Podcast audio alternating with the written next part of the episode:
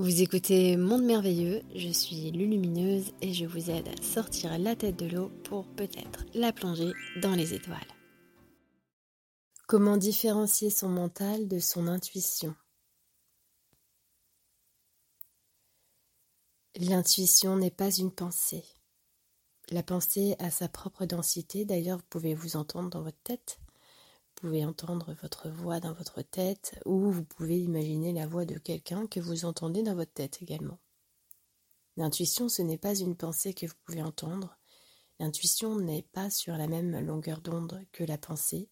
Elle est au-delà et vous ne pouvez pas l'entendre. Elle est aussi silencieuse qu'une idée puisque l'idée provient de la même source. L'intuition est directement tirée de cette grande manne universelle, ce grand principe qui est en action, qui régit tout ce qu'il y a dans l'univers, cette grande intelligence en action qui vous parle. Et quand elle vous parle, eh bien c'est en impulsion lumineuse.